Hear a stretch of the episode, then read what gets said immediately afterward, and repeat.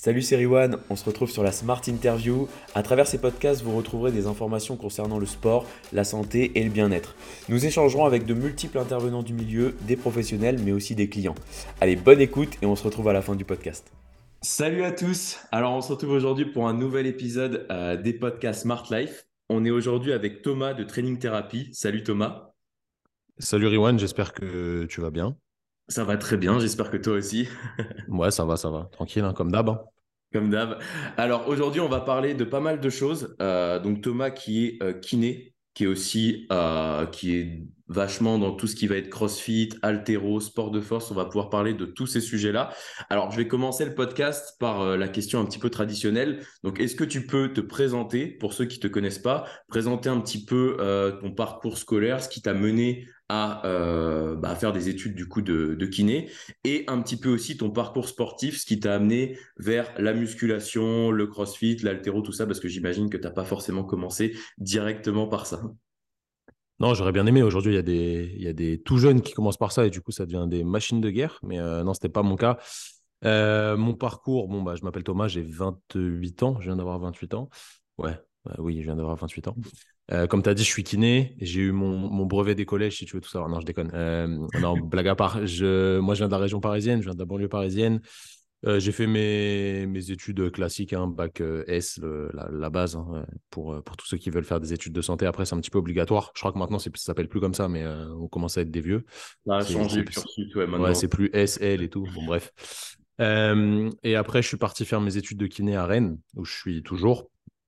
Enfin, à côté de Rennes maintenant, et où j'ai rencontré mon associé Simon, avec qui on a très très vite sympathisé. Enfin, c'est même pas de la sympathie, c'est plus que ça évidemment.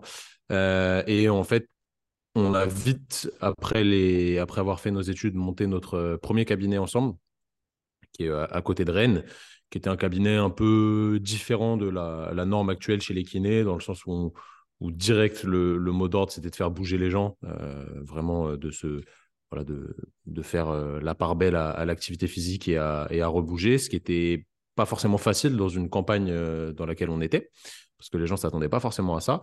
Et ça a très, très bien fonctionné. Aujourd'hui, c'est un cabinet qui tourne très bien. On est 8 ou 9. Bon, on en parlera après, mais moi, je n'y bosse plus parce que je ne travaille plus en tant que kiné en présentiel. J'ai complètement arrêté parce que le système ne me plaît plus trop. Donc voilà un petit peu ce qu'on a fait d'un point de vue kiné. Ça, c'était en 2000, c'était à partir de 2016. On a été diplômé en 2016, donc tu vois, ça fait 6 ans. Voilà de ce point de vue-là. Et en fait, on a toujours été friands de tout ce travail actif, de faire bouger les gens, etc. Parce qu'on fait du sport tous les deux depuis qu'on est tout petit. Simon, il a fait quasi que du rugby. Et moi, j'ai fait quasi que des sports de combat, surtout du judo. Donc, j'ai dû commencer à 3 ans. Et tu t'en doutes, quand tu fais du judo, au bout d'un moment, tu es obligé de faire de la prépa physique. En termes de poids et haltères, tu es obligé de commencer à te faire du vrai renfort. Et ça commence très tôt chez les judokas. On avait commencé vers 14 ans, parce que dans mon club, c'était assez démocratisé. On avait accès à une salle d'haltéro, donc on a commencé à faire ça. Alors, on ne faisait pas de l'haltéro, hein. On faisait genre traction-bench, et le lendemain, bench-traction, et le lendemain, traction-bench. Et du coup, on était très, très chaud en bench et en traction. Mais le reste, c'était pas ouf. Bon, après, c'était sympathique. Mais voilà, j'ai commencé ça vers 13-14 ans, je te dirais. Et j'ai jamais arrêté. En vrai, de toute ma vie, de pas toucher une barre, je pense que si pendant 6 jours de suite, j'ai pas touché une barre, c'était le bout du monde depuis que j'ai 14 ans. J'ai vraiment jamais arrêté. Non pas que je sois doué, au contraire, je suis très, très nul. Vraiment, j'ai des performances qui sont très... très très modeste, mais justement j'aime bien progresser et essayer de comprendre plein de méthodes de fonctionnement. Donc tu t'en doutes, hein. Si j'ai commencé à 14 ans, maintenant j'ai 28 ans, ça fait que j'ai passé la moitié de ma vie à m'entraîner avec des barres de muscu et autres. Du coup, j'ai testé beaucoup de choses sur moi, beaucoup de choses sur les autres, et j'ai décidé petit à petit d'en faire mon métier. Donc après avoir monté notre premier cabinet, on s'est formé en préparation physique pour les sportifs. Et ça nous a plu, moyennement plu. Et en fait, aujourd'hui, on a décidé de faire un mode de travail un peu hybride entre les deux, entre de la prépa physique et de la kiné. Donc, on a créé un petit peu notre système. Mais voilà, et je fais du CrossFit, comme tu l'as dit, depuis juste avant le premier confinement, donc fin 2019, parce que ça a toujours été un peu mon goal, tu vois. Si je te recontextualise les choses, je te dis, j'ai commencé la muscu vers 14 ans pour la prépa physique. À l'époque, c'était le film 300 est sorti. Je sais pas quel âge t'as, toi. Redis-moi ton âge. 25 ans. 25, bon, ça, on n'est pas trop loin, mais à l'époque, le film 300 venait de sortir. Et les mecs qui avaient fait dans le film 300, les gars, ils sont super épais, tu vois. Enfin, avec les effets spéciaux et tout, ils sont juste énormes. Et la préparation de ces gars, c'était du CrossFit. Enfin, c'était du CrossFit. Ouais. C'était un dérivé de CrossFit, on va dire. Et c'était tout nouveau. Tu vois, en France, c'était tout nouveau. C'était 2000... je vais peut-être dire des conneries, mais 2009, peut-être 2008, ouais, 2009. Ouais, je t'aurais dit 2008, ouais, comme ça. Ça doit être ça. Et du coup, ça m'a toujours intéressé. Et à l'époque, je m'étais dit... Putain, c'est trop stylé et tout. Les gars, ils soulèvent des barres au-dessus de leur tête. Ils se mettent dans des états pas possibles. Limite, ils vomissent à la fin des WOD et tout. Ça a l'air incroyable. Mais je pense que j'ai pas le niveau en termes de maîtrise de tous les skills pour commencer. Et en fait, j'ai attendu parce que je sais, voilà, de par mes études, etc., qu'il faut avoir les capacités en termes de mobilité, en termes de force, en termes de répartition des contraintes pour pouvoir faire ce genre de sport sans se blesser et en essayant de performer. Moi, je suis un compétiteur toujours, donc malgré mon faible niveau, j'aime toujours la compétition. Et à partir de 2018-2019, j'étais prêt et je me suis dit, bah vas-y, je passe le pas. J'en avais un petit peu marre des salles de muscu, hein, classique. Au bout d'un moment, tu as quand même fait le tour. Et je me suis mis au CrossFit et voilà, depuis c'est CrossFit. Ça se trouve, dans 2 ans, je ferai autre chose, hein, j'en sais rien. Là, on prépare un triathlon, tu vois, donc ça rejoint un peu l'esprit CrossFit qui est de tout maîtriser plus ou moins bien. Mais voilà un petit peu le parcours scolaire et sportif. C'est très, très résumé, mais ça va te donner une idée, quoi. Bah, je crois que maintenant, en plus, il y a de la nage dans le CrossFit. Il y a des compétitions, ils te rajoutent la natation sur ça. Ouais, il y a tout, mais ça fait longtemps qu'il y a de la nage. Hein. Maintenant, il y a même du paddle, il y a même du tir des fois. En fait, ça ne s'arrête jamais dans l'innovation, dans le sens où le but du CrossFit, c'est d'être pas le meilleur sur chaque truc. C'est d'être le plus régulier sur toutes les variables possibles. Alors forcément, tu as des points forts, mais si tu es assez bon en gym, assez bon en haltéro, assez bon en cardio, assez bon en agilité, etc., bah, tu vas être le mieux classé parce qu'au final, toutes les épreuves se complètent, on va dire ça comme ça. Ok. Et du coup, toi, tu as déjà fait une compète de CrossFit ou... Ouais, bien sûr. Ouais. D'accord, ok. Et tu as fait celle qui était autour de Rennes, vu que nous aussi, bah, forcément, on est de Rennes. D'ailleurs, j'ai une petite anecdote parce que j'ai déjà été consulté à ton cabinet. Ouais, t'es venu chez nous, je me rappelle. Ouais. C'était avec Simon. Ouais, c'était avec Simon, ouais. Bah, vous étiez 3 à l'époque, ouais. Je crois, il me semble. Bah, ouais, c'est possible. C'était quand? Tu te rappelles ou pas la date? Bah, c'était en 2018, fin 2018, je crois. Ouais, on devait être 3-4, ouais. 3-4, il y avait peut-être déjà... Max et Charles.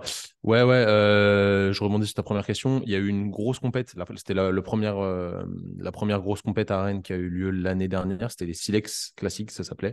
Ouais. C'était la plus grosse compète qui a été organisée sur la région rennaise. Il n'y avait jamais eu de gros trucs comme ça. Et je l'ai fait, c'était en team. Enfin, on l'a fait en équipe.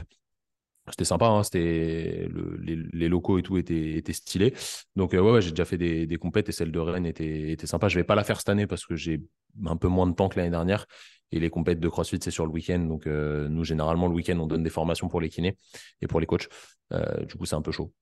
Ouais, manque de temps. Du coup, sinon, tu aimerais bien en faire d'autres si tu avais l'occasion. Ouais, bah, après, en vrai, c'est comme tout. Je dis manque de temps, mais c'est toujours un choix. Tu vois. Si vraiment j'ai envie de le faire, je vais essayer de me démerder pour les faire. Mais ça prend pas mal de temps, ça crame pas mal d'énergie, ça te coupe un peu ta préparation parce que voilà, c'est assez taxant quand même. Généralement, tu as 4 WOD par jour.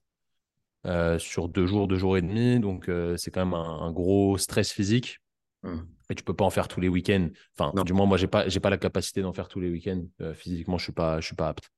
Puis je pense que tu le sens après dans ta semaine, ouais bah oui, après t'es fumé, ouais. Là du coup actuellement alors au niveau de ton travail il est peut-être un peu moins physique vu que comme tu disais tu pratiques plus la kiné de manière régulière. Du coup, c'était une question que je voulais te poser, c'est comment est-ce que tu organises tes journées et ton activité principale actuelle, mis à part du coup la création de contenu sur les réseaux, sur Instagram, parce que tu es très actif, parce que de toi et Simon, c'est toi qui t'occupes du coup de la partie, je pense, réseau social, parce qu'on te voit plus. Comment est-ce que, de quoi sont composées tes journées et comment est-ce que tu trouves le temps justement de tout faire? Je me lève tôt, je me couche tard. Voilà, tout simplement. Non, en vrai, ouais, la création de contenu, c'est moi parce que je suis plus à l'aise avec ça, dans le sens où je suis plus créatif que Simon, donc c'est logique que ce soit moi qui le fasse. En plus, lui, c'est pas trop son délire de faire des stories et tout, ça le saoule. Chez lui, il n'a pas une bonne connexion, donc ça, tu vois, tout va dans le package pour que ce soit moi qui le fasse. Du coup, ça, c'est mon job, enfin, c'est une partie de mon job. Lui, il va plus se concentrer sur tout ce qui est administratif, chose que moi, je déteste. Lui, il aime bien, donc tant mieux, tu vois, répondre aux mails, classer des trucs, etc. Sinon, nous, en fait, on a une activité qui est multiple. Hein. À la base, notre premier service, c'est du coaching à distance pour des gens qui sont blessés, qui ont des douleurs et qui n'arrivent pas à s'en sortir, qui n'arrivent pas à trouver un kiné qualifié à côté de chez eux, etc. Donc, c'est hors convention, c'est pas remboursé par la sécurité sociale, mais les gens aujourd'hui sont prêts à payer pour se faire aider là-dessus. Donc ça, c'est notre premier service. Aujourd'hui, tu t'en doutes, on a une telle visibilité puisqu'on l'a construit, hein, c'est pas, voilà, c'est pas tombé du ciel, qu'on ne peut pas répondre à toutes les demandes. Du coup, on sous-traite pas mal de coaching, bah, la totalité, tu vois. Nous, on s'est défini qu'on prenait pas plus que 25-30 suivis, Simon et moi, donc en gros 50 en tout, quoi. Tout le reste, on le sous-traite à des gars qu'on a formés, qui font partie de l'équipe, qui sont entrés via des processus un peu voilà, vraiment complexes pour qu'on s'assure que les suivis soient de qualité. Un peu comme vous, je pense, vous fonctionnez un petit peu pareil. À mon avis, Alexandre, il était tout seul au départ, et puis après, il vous a recruté petit à petit. Donc voilà, je fais un peu de coaching. Donc tous les matins, je regarde les vidéos de mes athlètes, je leur fais les retours, j'adapte les progs, etc. Ensuite, je fais beaucoup de pilotage de l'entreprise parce que voilà, ça commence à être une grosse société, il y a du monde dedans, donc il y a d'autres coachs et tout, il faut les gérer.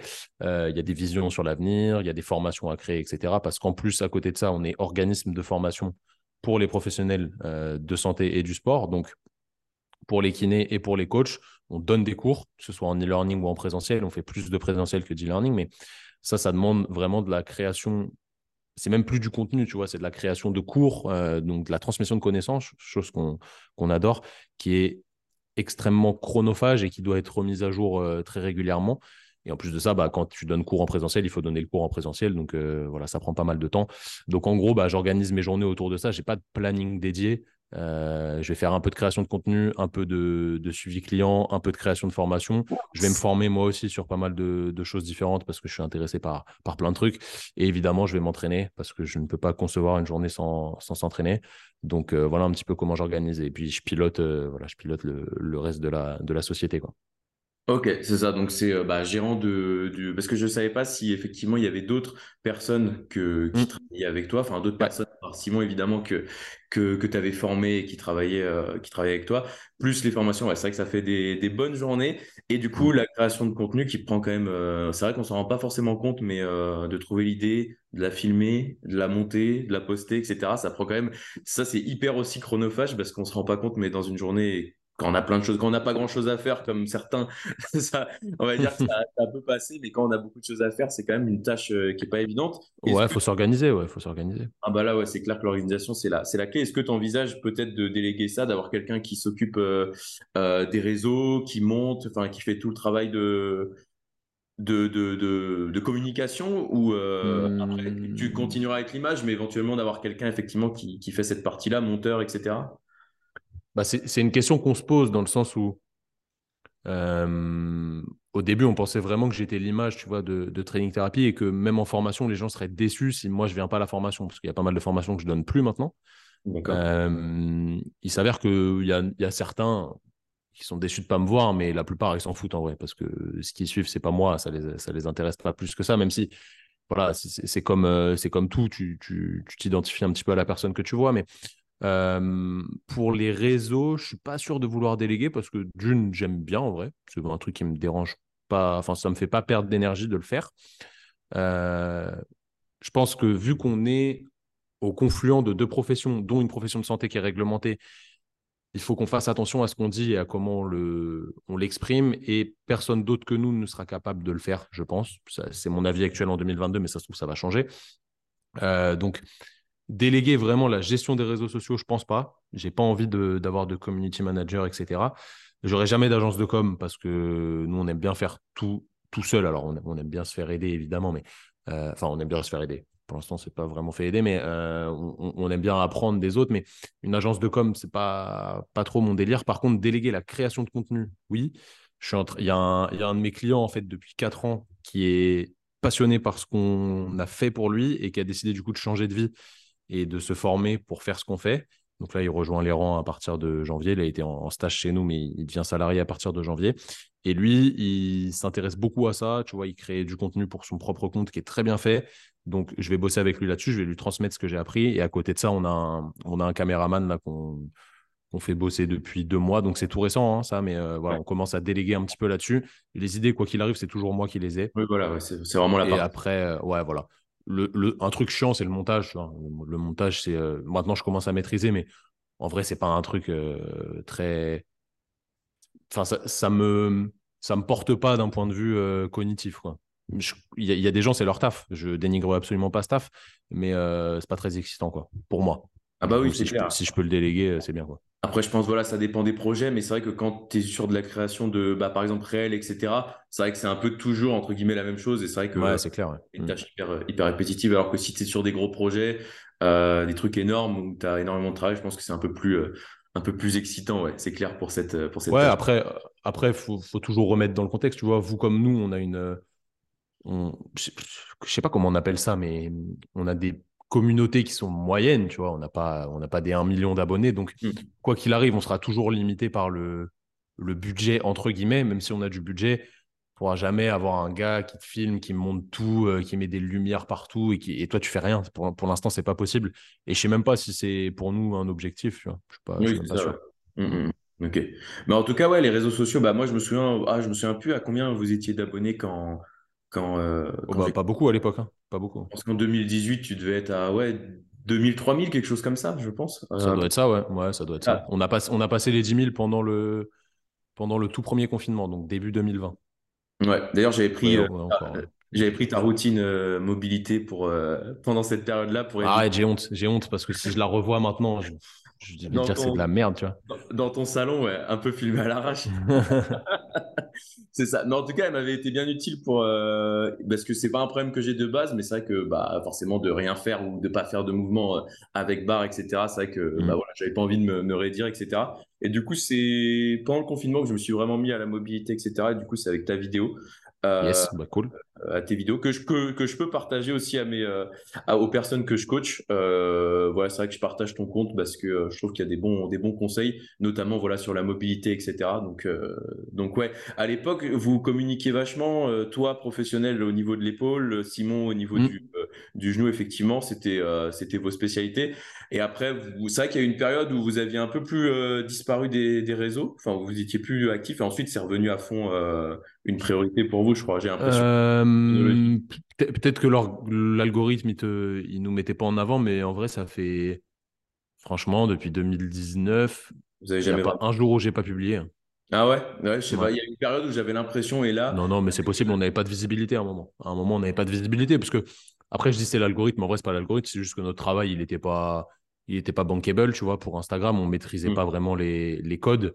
Après, les codes, on les maîtrise, tu vois, c'est bête à dire, mais je fais la semaine dernière, là, je mets une vidéo où je fais un strict press à 100 kilos, qui est une belle performance, tu vois. C'est une performance qui est assez rare, que tu vois pas souvent.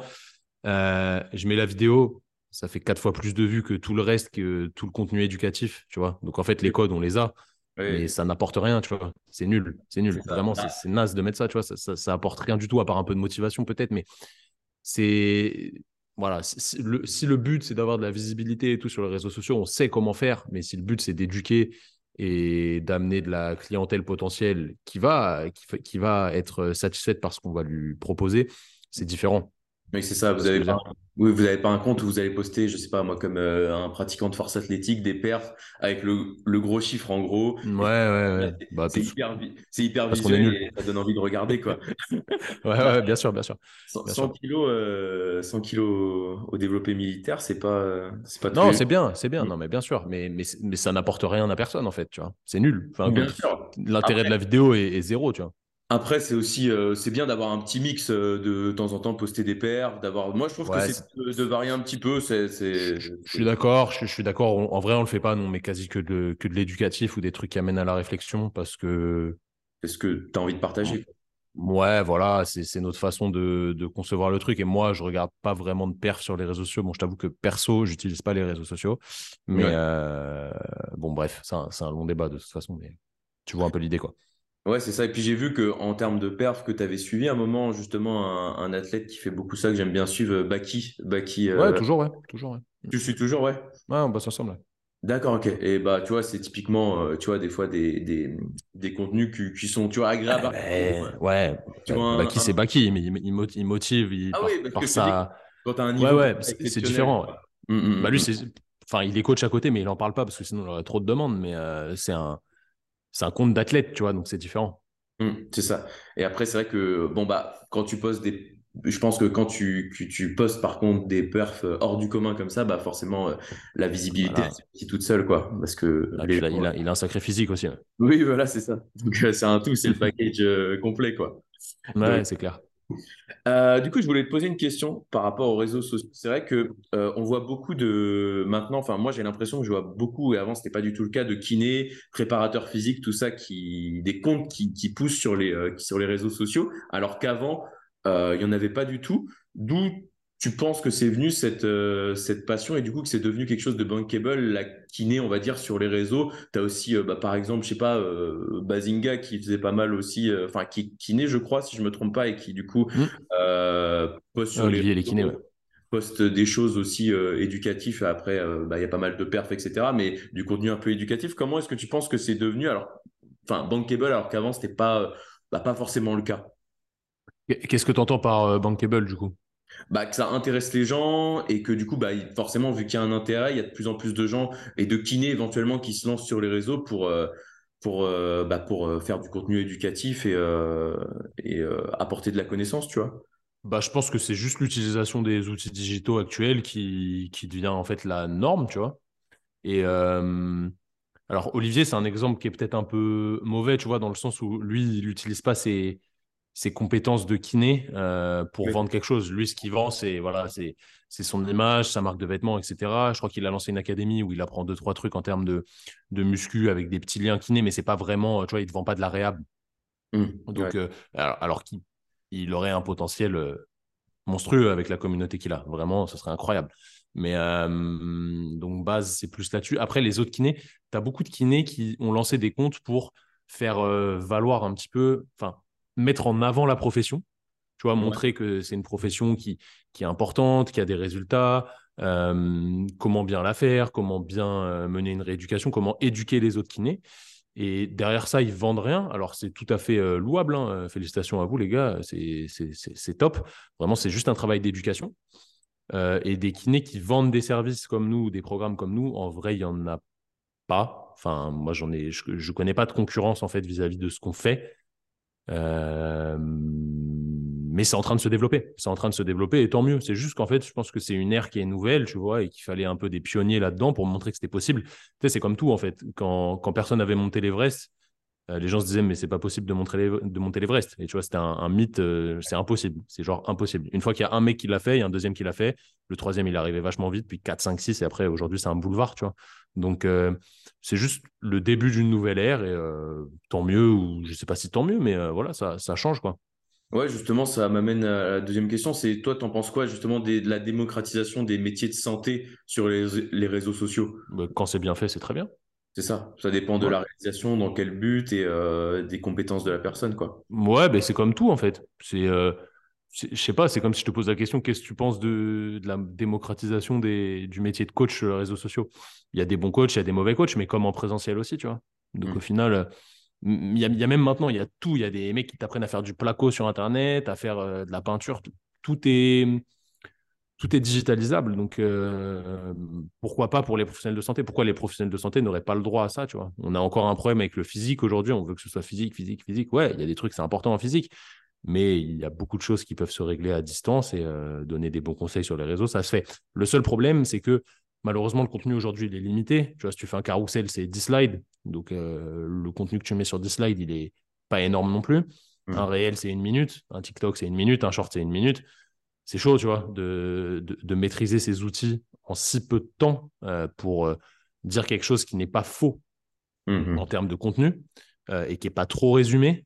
C'est pas facile, tu vois, et surtout qui intéresse les gens, parce que si je fais une vidéo d'1 minute hyper explicative, hyper précise, machin, ça va pas être très putaclic et ça va pas intéresser grand monde, donc les algorithmes vont pas les mettre en avant et au final personne la verra. Donc c'est toujours un pour et un contre dans la réalisation, mais ça se travaille et ça s'apprend, donc c'est pas facile. Mais je suis absolument pas négatif vis-à-vis de l'apparition des professionnels de santé sur les réseaux. Ça, il y a pas de, pour moi, c'est juste la suite logique en fait.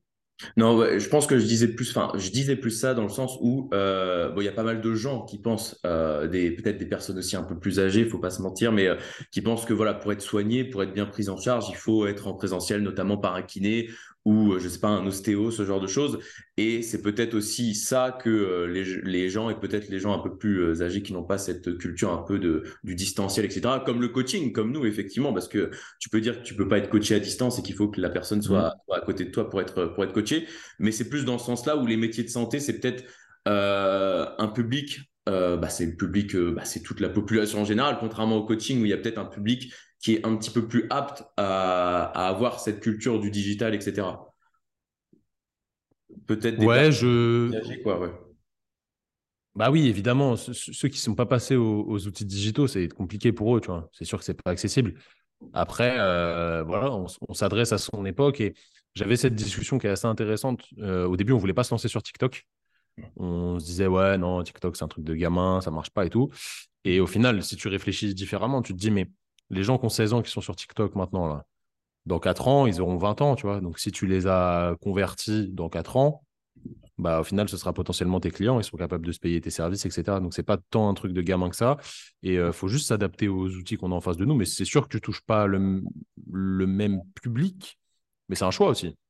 Tu vois, tu me parlais au départ, tu m'as dit, ouais, vous faites du crossfit, de l'haltéro, machin. Nous, on est plus ciblés sur ces personnes-là. S'il y a quelqu'un qui vient me voir, qui me dit, ouais, j'ai vu que tu étais kiné et coach, moi, je viens pour une perte de poids parce que voilà, faut que je me remette en forme. J'ai 2 kettlebells chez moi. Est-ce que tu peux me suivre ? Bah, je peux, mais je vais pas le faire parce qu'en fait, c'est pas du tout là où je suis bon. Tu vois, donc chacun ses caractéristiques. Et pareil, si j'ai un nageur de haut niveau qui vient me voir parce qu'il veut améliorer sa perf et en même temps traiter une douleur à l'épaule, c'est non, tu vois.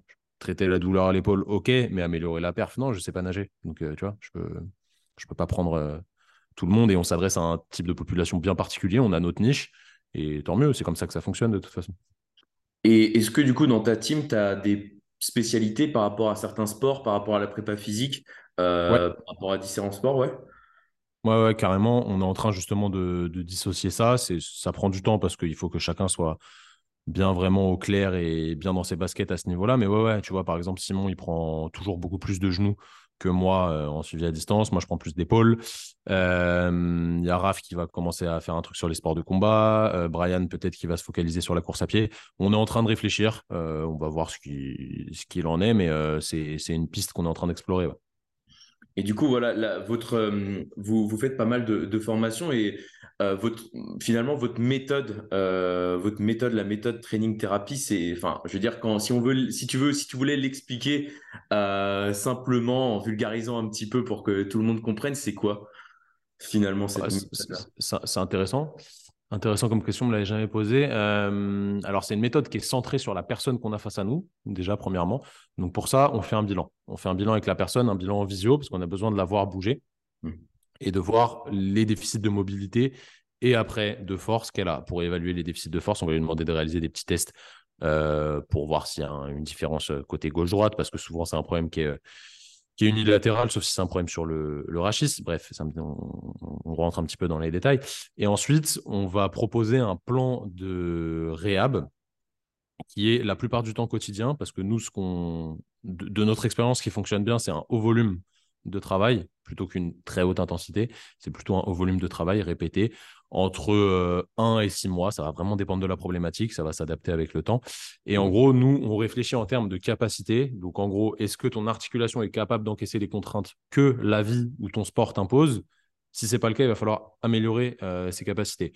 Soit en termes de mobilité, donc améliorer ta capacité que tu as à bouger dans une amplitude la plus complète possible, mais en étant stable et en produisant de la force dans cette amplitude, soit en termes juste de capacité musculaire et de tolérance vis-à-vis de la contrainte que tu appliques. Donc en gros, on fait beaucoup de travail de mobilité, mais pas des étirements, enfin quelques-uns, mais c'est surtout du travail de mobilité chargé en réalité, parce que c'est ça qui fonctionne le mieux, et beaucoup de renfort.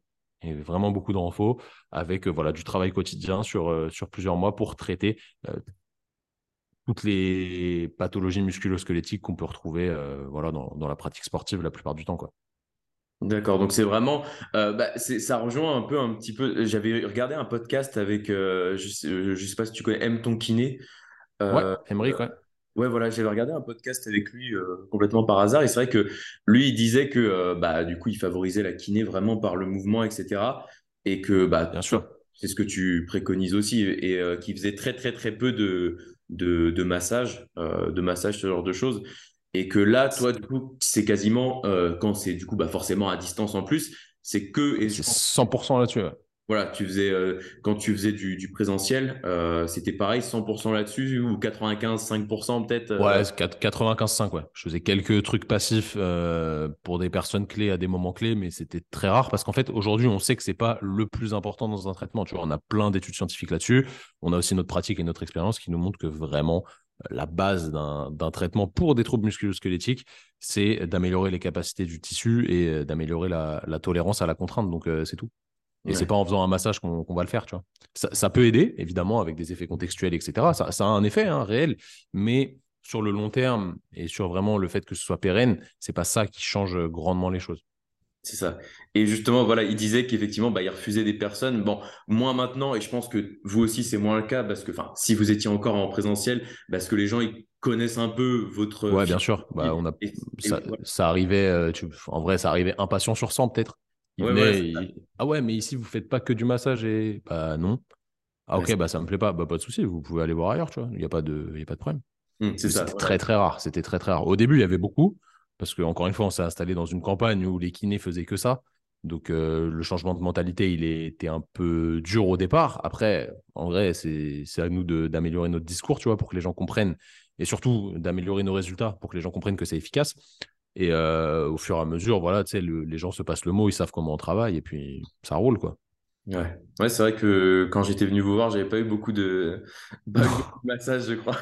Mais encore, toi, tu vois, ça aurait pu être... un peu plus compréhensible dans le sens où si Simon te donnait des exercices à faire à côté, si tu fais bien tes exos à côté, quel est l'intérêt que, sachant que toi tu sais bien bouger, tu t'entraînes et tout, quel est l'intérêt que nous on te regarde faire les exos autant que tu viennes pour faire des trucs annexes, tu vois, qui sont peut-être un peu moins puissants, mais tu fais ton gros travail à côté de renfo et nous à côté on peut te manipuler, faire des trucs un peu plus, peut-être un petit peu moins efficaces en termes de globalité de traitement, mais qui vont apporter un plus à ce que tu fais. Ouais, c'est ça. Et que tu peux pas faire tout seul pour le coup. C'est ça. Donc, ça, voilà, comme dans tous les cas, tu t'adaptes à la personne. Bien sûr. Si la personne est capable de faire les exos seule, effectivement. C'est vrai que j'avais eu… ça remonte un peu parce que c'est la seule fois où j'ai consulté, du coup, je m'en souviens, ventouse, poche, je crois, de froid. Tu sais, la jambe dans une poche de froid. Je crois que c'était ça, hein.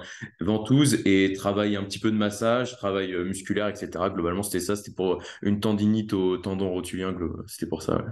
Je pense que Simon, il avait dû te donner des exos de renfo à faire à côté, que tu faisais à la salle. Et quand tu venais, qu'est-ce qu'il avait dû… Ah, il t'avait fait des ventouses, c'est possible, sur le quadri à moyen. Et il avait dû te mettre le game ready, c'est le truc qui serre et qui refroidit. Ah. Ouais, c'est ça.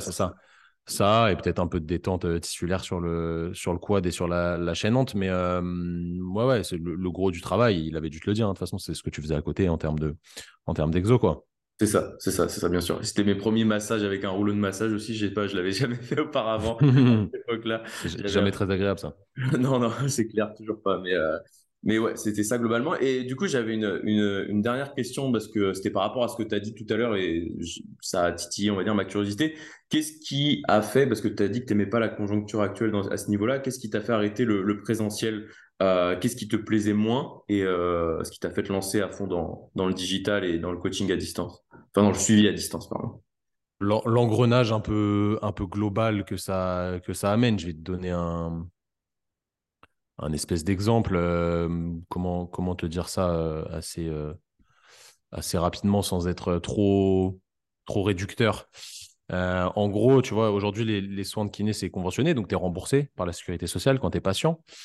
Sauf que ça n'a pas vraiment de sens dans le fond parce que tu peux très bien tomber sur un très bon kiné qui fait un travail hyper efficace en peu de séances et du coup qui ne coûte pas beaucoup à la sécurité sociale, comme tu peux tomber sur un très mauvais kiné qui va te faire venir plein de fois, et du coup ça va coûter archi cher à la sécu, et au final le résultat sera pas bon, tu vois. Mais le kiné qui est mauvais, il n'a pas d'obligation de moyens, dans le sens où il n'est pas obligé d'utiliser des techniques qui fonctionnent, il fait un petit peu ce qu'il veut. Si toi en tant que patient, le mec il te dit bah écoute, t'as mal au genou, moi j'ai un bâton magique, il est tout rose, c'est un bâton un peu en plastique, je vais te taper 8 fois sur la tête et on va faire 20 séances comme ça, je te tape 8 fois sur la tête, ça va aller mieux. Si toi tu dis ok, personne ne peut rien lui dire au type. Pour autant, on sait très bien que ce n'est pas un traitement qui va être efficace, tu vois. Mais il a le droit de l'utiliser parce qu'en fait, il n'y a pas d'obligation de moyens. Je ne peux pas avoir d'obligation de résultat, dans le sens où je ne peux pas te dire « Ok, t'es kiné, il faut absolument qu'au bout de 10 séances, ton patient qui a mal au genou, il n'ait plus mal au genou. » Ce n'est pas possible parce qu'il y a trop d'effets annexes qui rentrent en jeu. Donc, l'obligation de résultat, elle est impossible. Par contre, l'obligation de moyens, elle devrait être juste logique, parce qu'aujourd'hui, il y a un fossé qui se creuse entre les kinés qui travaillent bien et du coup, qui voient peu de patients, parce qu'il faut prendre le temps avec chaque patient, donc forcément tu peux pas en voir 10 000 dans la journée, et les kinés qui travaillent très mal et qui voient énormément de patients et qui font n'importe quoi. Mais du coup, ces kinés qui travaillent mal, ils gagnent plus que les kinés qui travaillent bien.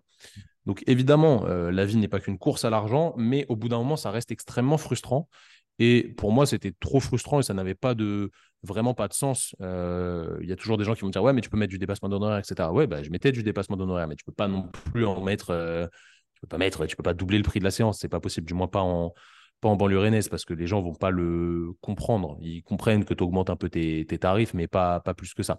Donc en fait, personne ne dit rien aux mauvais kinés, ils ont le droit de travailler, et ça c'est pas logique. Du coup, ce système il a vraiment pas de sens. Alors certes, la kinésithérapie classique en cabinet, ça reste très important pour les pathologies qui sont plus graves et qui nécessitent un accompagnement physique régulier.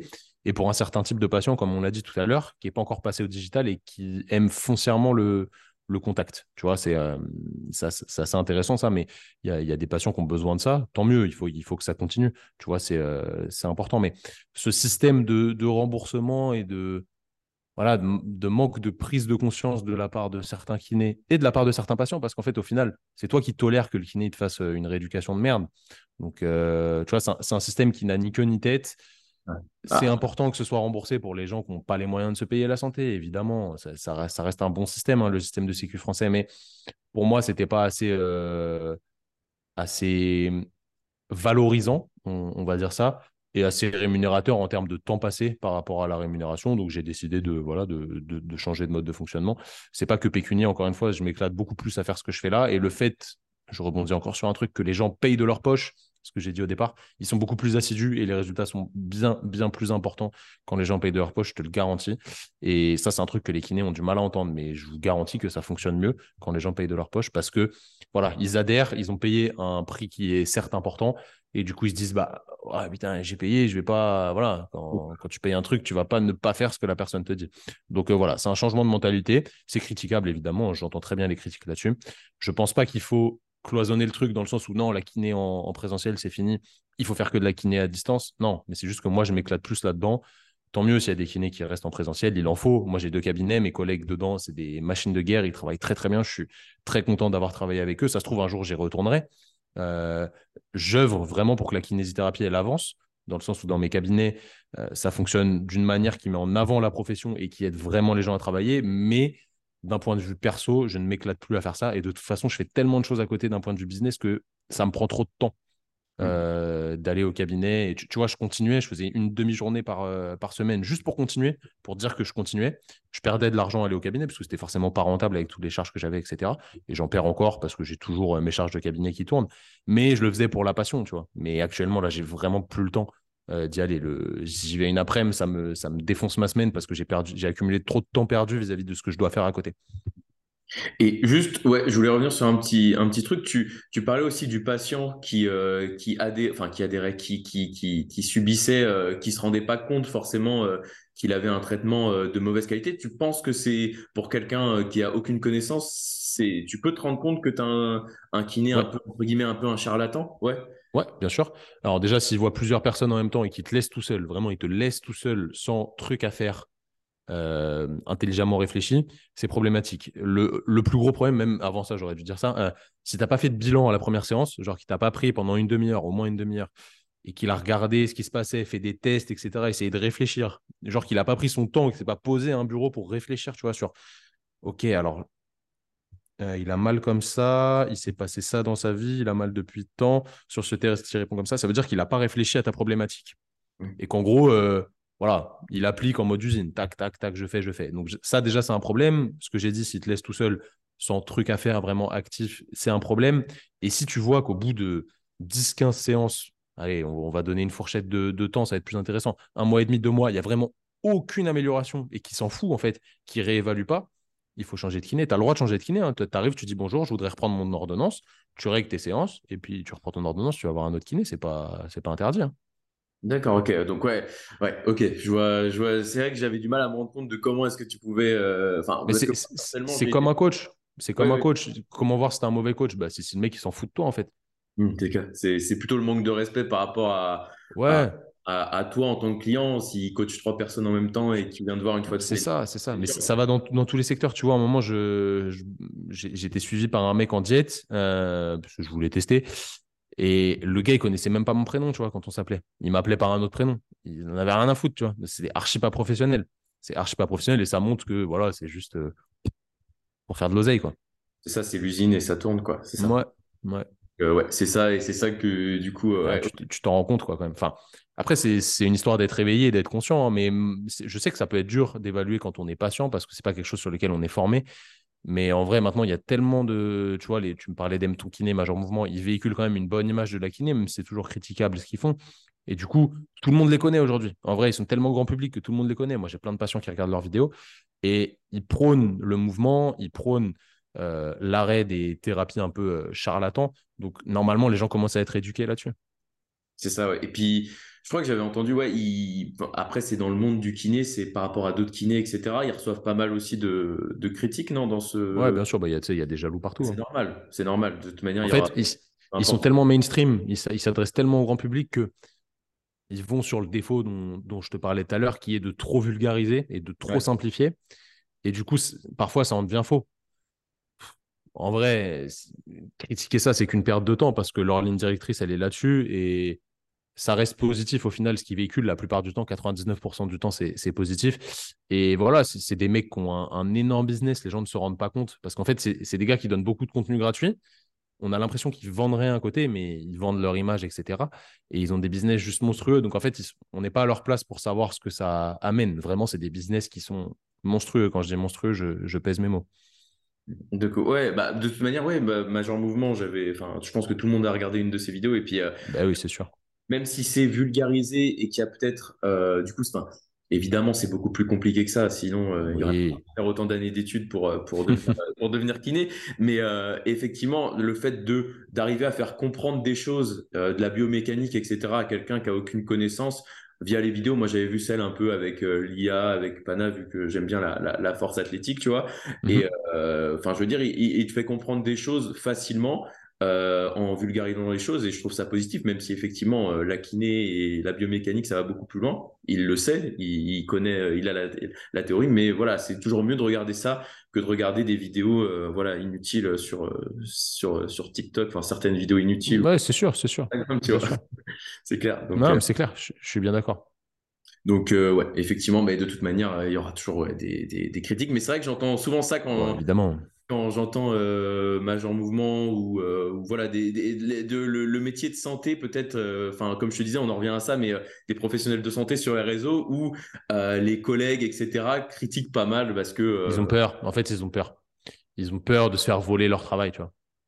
Ouais, c'est ça. Ça n'a pas de sens. Mais voilà, c'est des gens qui n'ont pas, qui ont pas vraiment de perspective dans leur vie et qui se sentent un peu fermés parce que les autres font des choses différentes. Mais ça, il y en aura toujours. Mais c'est vrai que dans le métier de la santé, c'est quelque chose qui revient souvent. Les critiques parce que c'est peut-être que c'est ce que je te disais tout à l'heure. Peut-être que c'est le truc qui est le plus nouveau en termes de démocratisation. Tu vois. Donc, sachant que les coachs, ça fait plus longtemps. Tu vois, les coachs, ça fait des années qu'ils sont sur les réseaux sociaux et c'est devenu normal en fait. C'est ça, et puis même via les fitness boys, fitness girls, etc. Je veux dire, c'est un tout qui amène effectivement le fait que ça s'accepte plus dans l'imaginaire un peu collectif. Bien sûr, c'est ça, c'est exactement ça. Mais bon, de toute façon, c'est comme tout, hein, ça va avancer et de toute manière, c'est inévitable. C'est inévitable, c'est sûr. Après, on ne sait pas de quoi demain est fait, mais C'est ça, ouais, mais... Voilà, c'est encore une fois les outils digitaux, c'est difficile de passer à côté aujourd'hui, je pense, ou du moins il y a un tournant à prendre. Si vous le faites trop tard, ce sera trop tard. C'est clair. Et puis bon, je pense qu'avec le Covid, etc., on est amené à penser que ça risque d'être de plus en plus présent. Ouais, c'est clair. C'est clair. Donc, bon, en tout cas, Thomas, je te remercie. Franchement, c'était super intéressant. J'ai pu poser toutes mes questions, même pour moi. J'apprends à chaque fois plein de choses lors des podcasts, donc c'est cool. Et ben, merci à toi de m'avoir invité.